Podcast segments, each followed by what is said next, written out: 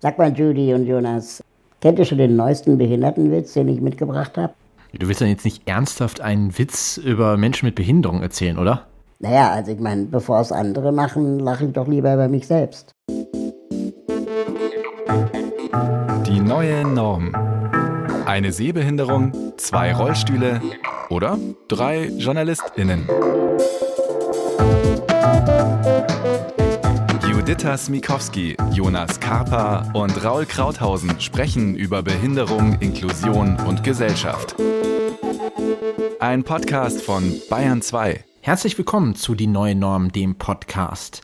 Menschen mit Behinderung erleben häufig Diskriminierung oder auch Barrieren in der Gesellschaft.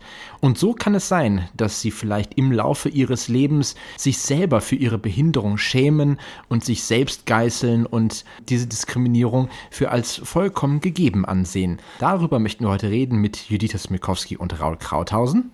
Hallo. Hallo. Mein Name ist Jonas Kaper. Viele glauben, nur Nichtbehinderte sind behindertenfeindlich. Aber auch behinderte Menschen haben die Feindlichkeit gegenüber sich selbst in sich. Und das nennt man dann internalisierter Ableismus. Internalisierter Ableismus oder auch verinnerlichte Behindertenfeindlichkeit ist abgeleitet aus dem verinnerlichten Rassismus.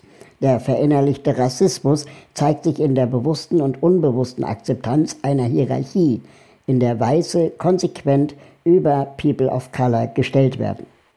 Die verinnerlichte Behindertenfeindlichkeit zeigt sich darin, dass Menschen mit Behinderung Nichtbehinderte konsequent über Menschen mit irgendeiner Behinderung stellen, einschließlich derjenigen, die sie selbst haben.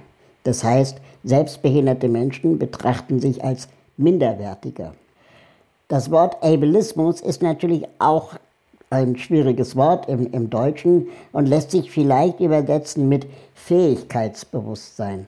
Das bedeutet ein Bewusstsein darüber, ob man etwas kann oder eben etwas nicht kann. Und der internalisierte Ableismus wäre dann ein verinnerlichtes Fähigkeitsbewusstsein oder eben Unfähigkeitsbewusstsein. Die Frage, die wir uns stellen, woher kommt diese verinnerlichte Behindertenfeindlichkeit? Das hast du sehr schön vorgetragen, Raul. Es ist die Frage natürlich auch, ob es einen Unterschied gibt zwischen Ableismus und Behindertenfeindlichkeit. Also man könnte auch fragen, okay, warum gibt es jetzt zwei Wörter für ein und dasselbe Phänomen?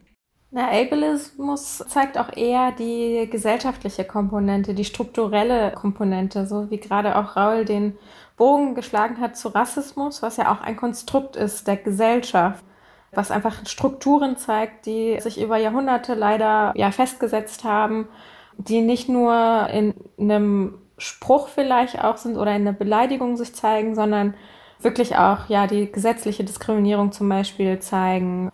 Ja, also das ist der Unterschied. Aber wenn ich jetzt davon ausgehe, dass ich als Mensch mit Behinderung von der Gesellschaft strukturell diskriminiert werde, woher kommt es dann, dass ich diese Gedanken oder dieses Gedankengut irgendwie übernehme. Wird das dann von außen an mich herangetragen? Bei Raul und mir ist die Behinderung ja angeboren und ich denke schon, dass wir damit aufgewachsen sind. Mit Blicken, mit Sprüchen. Ne? Also dieses Vorauseilende manchmal, ja, das schaffst du doch sowieso nicht und komm, wir machen mal was anderes, anstatt uns irgendwie herauszufordern vielleicht. Ne? Also, und dass man dann irgendwann diese Blicke und Kommentare auch verinnerlicht und sie auch selber auf sich bezieht und selbst auch irgendwann tut. Also die Stimme, die innere, übernimmt irgendwann das, was von außen auch gesagt wurde.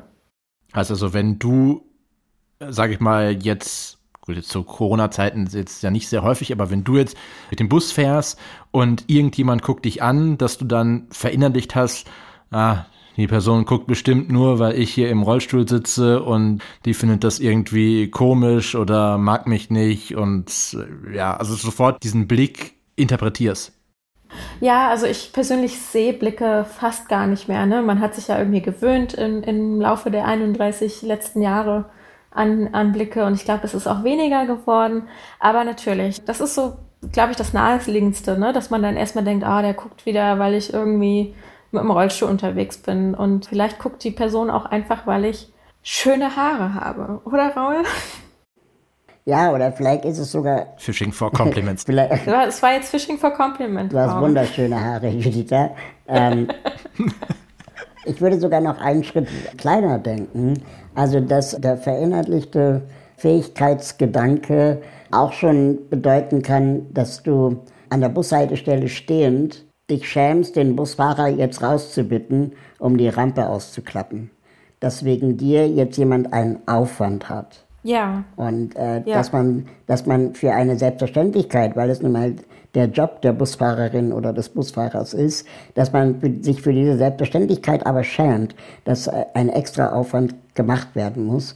Das ist, glaube ich, auch schon Teil des verinnerlichten Ableismus. Das stimmt. Ja, aber da gibt es auch wirklich unterschiedliche Sichtweisen, weil also ich habe zum Beispiel gemerkt, dass ich auch irgendwann mal, noch damals, früher, als es die Pandemie noch nicht gab, als ich zum Büro gefahren bin mit der U-Bahn und ich glaube, ich auf der Strecke sind, äh, was nicht wirklich viele Stationen sind, zwei Menschen im Rollstuhl in die U-Bahn und auch wieder raus. Und jedes Mal musste halt der Fahrer aussteigen hier in Berlin und die Rampe anlegen und so weiter.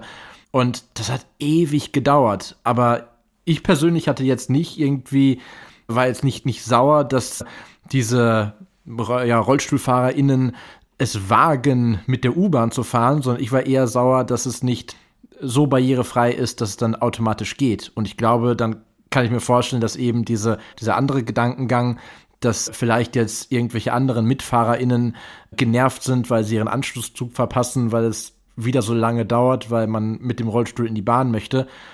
Ja, dass, dass dieser Gedankengang man verinnerlicht hat, kann ich mir schon sehr gut vorstellen, ja.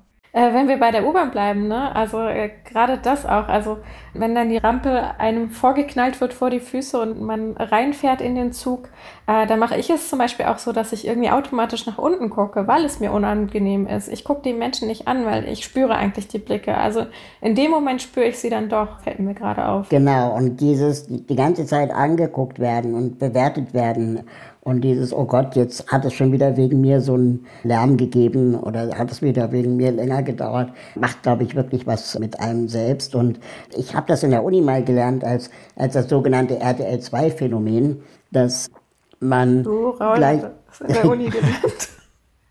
Äh, äh, dass man dann, wenn man also dieses Schamgefühl besitzt, sich dann oft auch tröstet mit Vergleichen von Menschen, die es vermeintlich schlechter haben als man selbst. Also niemand möchte in einer Hierarchie ganz unten sein. Und dann gibt es eben oft so, auch in der Behindertenszene, so Sätze wie, naja, aber zum Glück habe ich nicht diese oder jene Behinderung. Zum Glück kann ich noch sehen oder zum Glück kann ich von den Lippen ablesen oder zum Glück kann ich ein paar Schritte laufen oder dass man sowas sagt wie, Immerhin ist es nur ein halber Querschnitt und nicht ein ganzer. Zum Glück ist die Krankheit nicht fortschreitend. Das sind oft Sätze, die auch in den eigenen Communities zu hören sind. Und ich glaube, das hat auch was damit zu tun, dass wir uns eben versuchen, in der Situation, in der wir uns jetzt gerade befinden, trotzdem irgendwie gut zu fühlen. Aber das ist natürlich, oder? Also ich glaube, Vergleich ist natürlich, das haben, glaube ich, alle Menschen. Und auch ja, es kommt vielleicht auch auf den Charakter an. Ne? Also die einen sehen das berühmte Glas halb voll oder halb leer. Ne? Also dieses zum Glück kann ich noch das. Und die anderen sagen vielleicht, oh, wäre ich bloß nicht behindert, dann wäre das alles nicht so.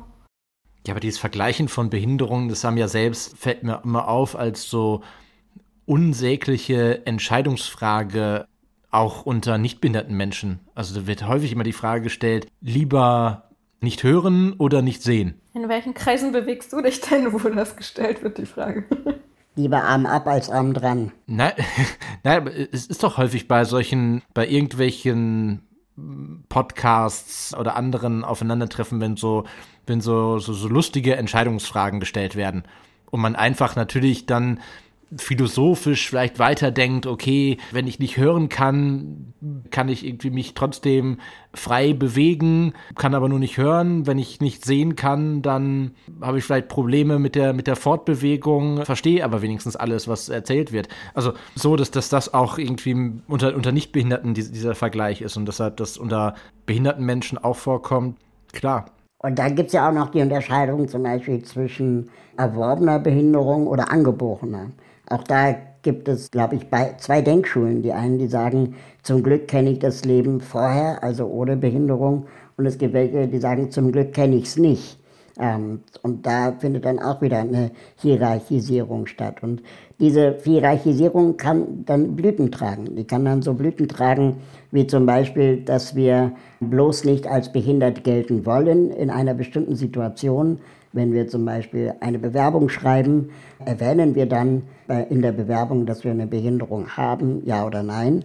Und wenn wir uns für Nein entscheiden, dann ist es ja eigentlich die Negierung einer Eigenschaft von einem selbst. Aber bei der Bewerbung muss ich noch mal kurz rein, weil das ist natürlich ein, also bei mir war es ein Riesenkampf ähm, zwischen reinschreiben oder nicht. Welche Formulierung nehme ich? Nehme ich die Diagnose? Nehme ich nur die Auswirkungen? Erwähne ich den Rollstuhl?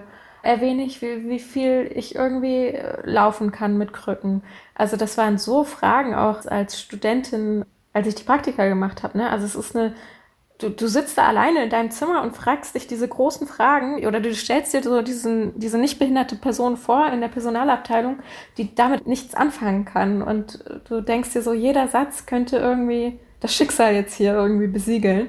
Es war ganz, ganz äh, schwer, erinnere ich mich dran. Und ich glaube, auch da steckt wieder dieses Gefühl Scham drin. Anstatt, dass man es genauso beschreibt wie seine Interessen oder Hobbys, mhm. äh, eiert man in dieser Formulierung eben rum. Und wenn ich es auf mich selber beziehe, es zieht sich bis in die Gegenwart durch. Ich habe bis heute Angst, eine Last für andere zu sein.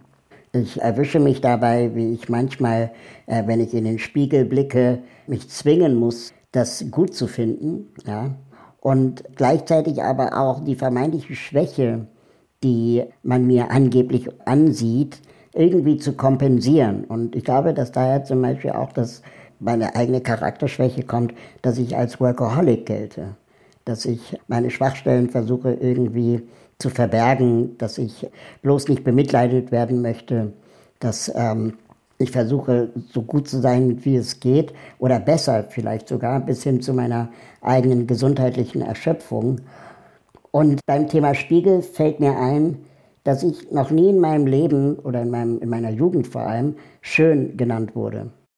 Aber werden Männer schön genannt? Das ist auch nochmal eine andere Frage ja, oder, oder als attraktiv bezeichnet. Mhm. Ja, also dass irgendwelche Körpermerkmale von mir als attraktiv bezeichnet wurden. Wenn ich beschrieben wurde im positiven Sinne, dann ging es immer um meine Intelligenz, um, um meinen Witz oder um meine ähm, Freundeskreise oder so, aber nicht für wie ich aussehe. Aber hatte das auch nicht damit zu tun, dass du auch ähm, selbst dich nicht als attraktiv bezeichnen würdest? Wahrscheinlich. Also ich glaube, dass das daher kommt.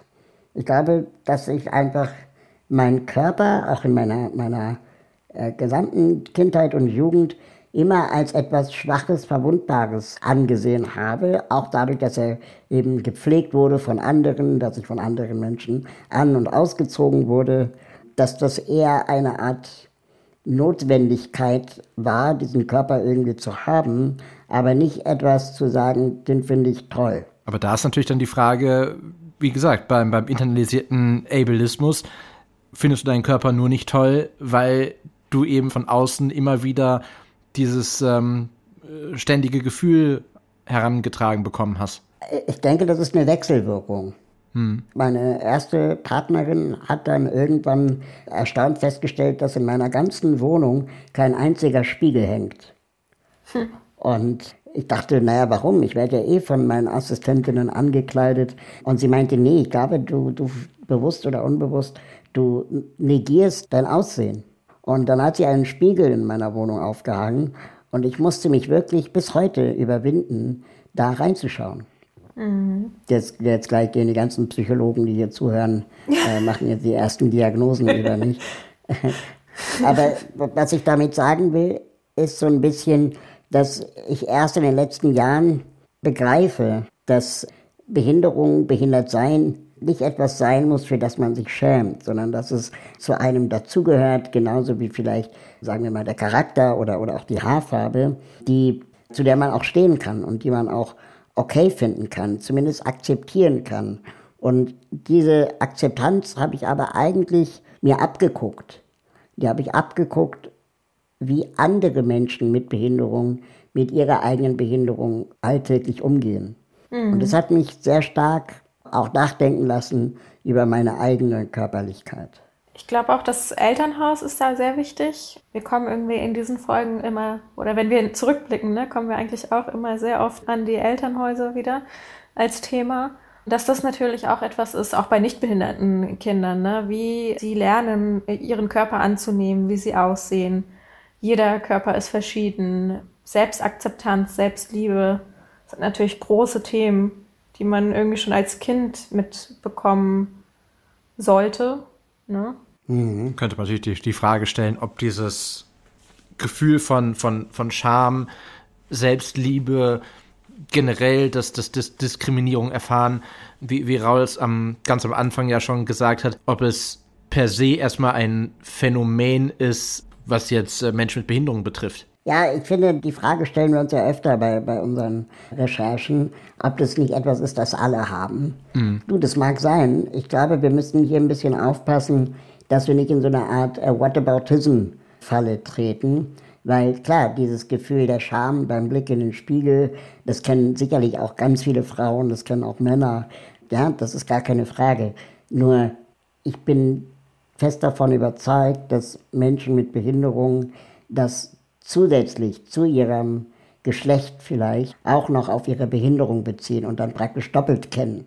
Mhm. Und ich denke auch, das ist nochmal eine Schippe krasser. Eine Schippe drauf, ja. Ja. Wenn dir wildfremde Leute Therapien empfehlen, wenn dir dein Arzt sagt, du musst Sport machen, dann wird dir doch die ganze Zeit bewusst oder unbewusst kommuniziert, dass du, so wie du jetzt bist, minderwertig bist. Und ich sehe nicht ein, als Mensch mit Behinderung, warum ich mehr Sport machen sollte als jemand ohne Behinderung. Naja, ich habe diesen Gedanken auch öfter, weil ich habe den öfter auch gehört von, von Ärztinnen und anderen Personen von außen, ähm, dass man ja irgendwie auch behalten muss, was man kann, weißt du? Also, dass Behinderungen ja auch irgendwie voranschreiten und natürlich irgendwie wir alle, ne? Wenn wir unsere Muskeln nicht bewegen, dann schlafen sie ein. Ne? Also ich weiß jetzt hier die medizinischen Abläufe nicht, aber ihr wisst, was ich meine.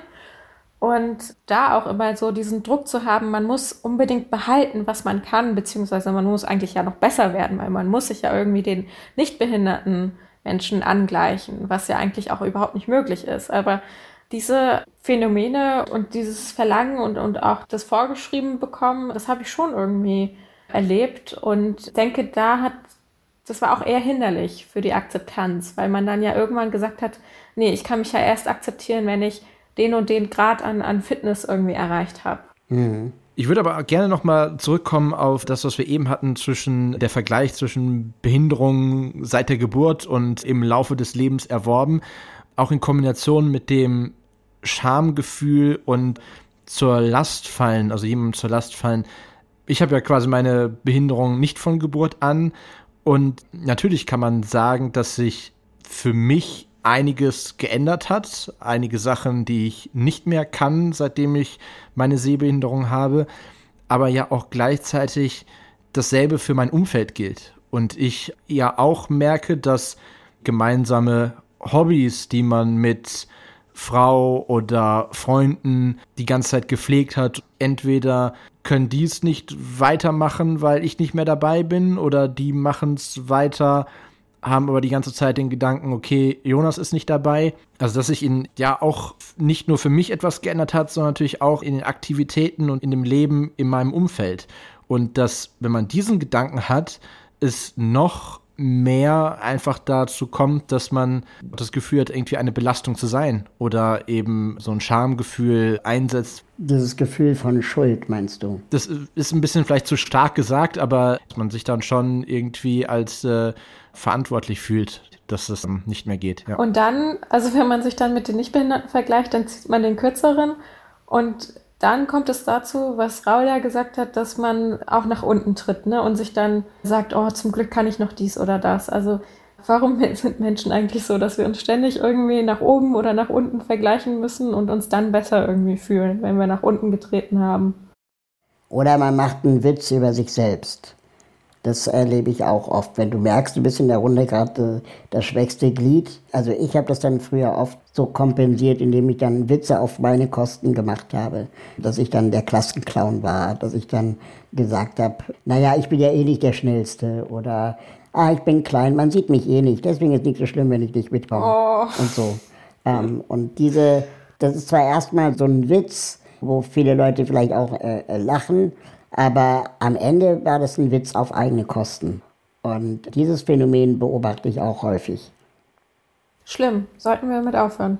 Habt ihr das auch mal Witze über euch gemacht, nur damit man nicht als der Schwächste in der Runde gilt? Man macht sich runter, damit man nicht runtergemacht wird? Also jetzt Witze nicht direkt, aber das Anbiedern, da vermeintlich die Gemeinsamkeiten wieder zu suchen. Ich glaube, das habe ich schon oft gemacht, wenn ich gemerkt habe, dass die Leute so gar nichts mit mir anfangen konnten. Also so ein bisschen diese pädagogische Arbeit für die. Die mentale Arbeit, ja. Eher dieses Awkward Moments auflösen. Also wenn ja. irgendwelche Situationen sind und du weißt, deine Gegenüber können nicht damit umgehen oder wissen nicht, wie sie mit, mit dir umgehen sollen, dass du es dann irgendwie auflockerst und dann das sehr überspitzt sagst, ja. Das führt mich zu der Frage, wie wir den eigenen internalisierten Ableismus oder verinnerlichte Fähigkeitsbewusstsein überwinden können. Wie, wie kommen wir denn zu der Selbstakzeptanz? Ich habe mich da gefragt, ob das nicht so auch eine Verkettung irgendwie ist. Also kann man den internalisierten Ableismus nur dann überwinden, wenn man als erstes die ableistischen Gedanken der Gesellschaft abbaut. Also erst wenn Ableismus verschwindet, dass dadurch dann auch wie so ein Dominoeffekt dann natürlich auch der internalisierte Ableismus verschwindet. Oder ob man, ja, oder ob man versucht halt erst bei sich anzufangen. Ich weiß es nicht. Ja, ich glaube, du kannst dich da nicht, nicht rausnehmen. Also wenn du darauf wartest, dass die Gesellschaft sich verändert, ist es, glaube ich. Ich glaube, da wartet man lange, ja. ne? also erstmal war es für mich wichtig, sich dessen bewusst zu sein, dass es dieses Phänomen gibt und dann zu sehen, dass andere Menschen mit Behinderung anders durchs Leben gehen, als man selber es bisher getan hat und sich dann davon inspirieren zu lassen und vielleicht auch äh, Sachen abzugucken. Also zum Beispiel die Tatsache, mit Assistenz zu leben und sich nicht dafür zu schämen, dass man sichtbar Hilfe braucht, habe ich gelernt von Menschen mit Muskelerkrankungen. Und dass das okay ist und dass die sich auch nicht dafür schämen, auch wenn es vielleicht auf den ersten Blick ungewohnt ist.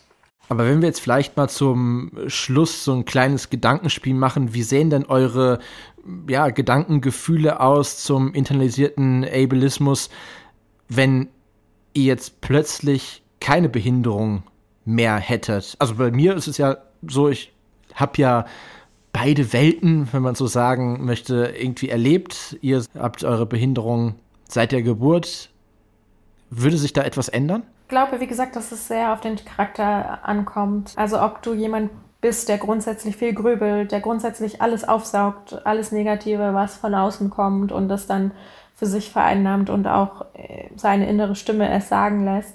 Das ist etwas. Aber ich weiß auf jeden Fall, dass wenn ich nicht behindert wäre, würde ich mich vielleicht äh, mit den ganzen modischen Dingen, die so an Frauen rangetragen werden, auseinandersetzen. Also die die, die eine Box, die ich anklicken kann im Moment, die Behinderungsbox, die wäre nicht da. Das heißt, es wäre vielleicht irgendwie alles mental einfacher. Man würde sich nicht so viele Gedanken machen. Weiß ich aber nicht. Oder es könnte auch äh, alles viel schwieriger sein. Wenn man das Gefühl hat, die Leute gucken einen an wegen der Behinderung, dann thematisiert man ja für sich in dem internalisierten Ableismus die Behinderung an oberster Stelle und hat ja gar nicht, wie es eben ja Thema war, die vielleicht schönen Haare als Grund. Also man, man hebt selbst den Grund Behinderung nach ganz oben. Und das kann natürlich auch, wenn man das ständig macht, könnte ja auch eine Entschuldigung sein für manche Sachen. Ja, oder selbst erfüllende Prophezeiung, ja. Also, dass man die ganze Zeit verklärt äh, irgendwie nur in seiner Behinderungsblase ist und gar nicht erkennt, äh, dass jetzt hier jemand einen bewundert, weil man irgendwie schön ist oder weil man gerade irgendwas tut, was toll ist. Oder im Negativen halt, dass man vielleicht irgendwie, was weiß ich, im irgendwo abgelehnt wird oder eine schlechte Kritik bekommt und dann nur glaubt, okay, das ist jetzt nur wegen der Behinderung so.